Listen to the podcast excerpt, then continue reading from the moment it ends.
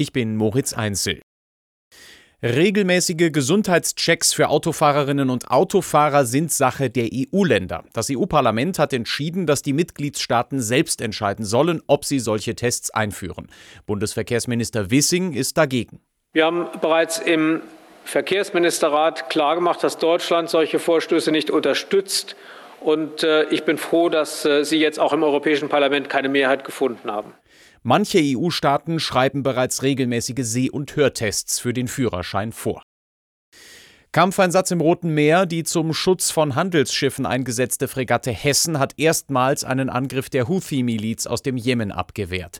Das Schiff schoss dabei hintereinander zwei Drohnen ab, wie das Einsatzführungskommando der Bundeswehr mitteilte. Verteidigungsminister Pistorius sprach von einem erfolgreichen Einsatz.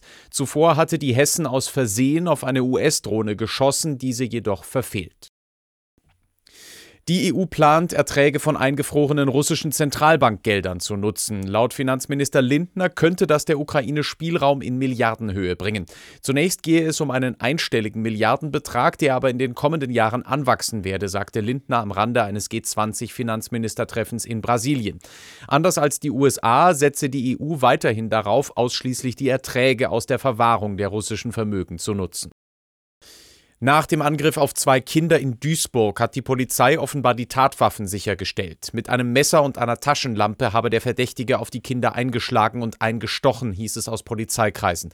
Festgenommen wurde ein 21-Jähriger. Die angegriffenen Kinder waren auf dem Heimweg von der Schule und sind jetzt im Krankenhaus. Die Staatsanwaltschaft Duisburg will sich morgen zu dem Fall äußern.